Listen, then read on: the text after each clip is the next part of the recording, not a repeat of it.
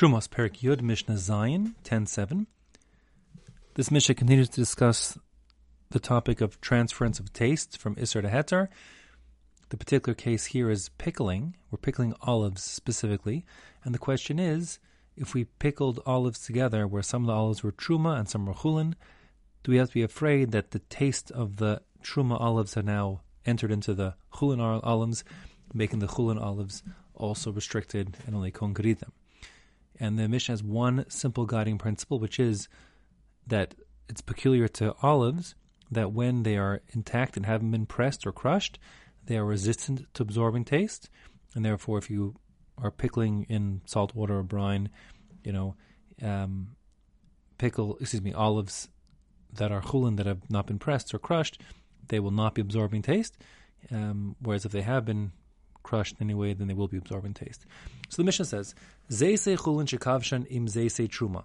If you have olives that are some are chulin and they've been pickled together with in the same salt water as Zesei Truma, um, Truma olives, so then Petzuei Chulin im Petzuei Truma, if they are, Petzuei is, is um, being potzei is to crush or grind or pound an olive. So if the chulin olives have been in any way pound to get pounded, broken, crushed.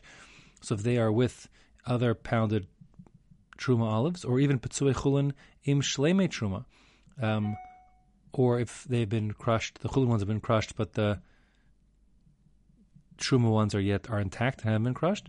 Obime Truma, or even if um, what you have is just chulin olives um, that have been crushed and they're they're soaking in in. Uh, Truma juice, it's called here. What does it mean, Truma juice? It means the pickling juice that had previously pickled Truma olives. So now the olives have been removed, but the juice they were pickled in, now that liquid, that brine, has some taste of the olives from before, and they're Truma olives. In all those cases, asur.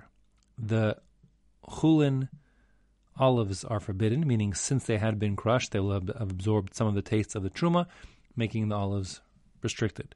On the other hand, Avoshleme Chulin, if the olives are whole, never been crushed or pressed, um, and those are chulin, if in Petzuei Truma, it doesn't matter, even if they're with other crushed Truma olives, and all the more so if they haven't been crushed, because when the olives are crushed, there's more flavor coming out of them.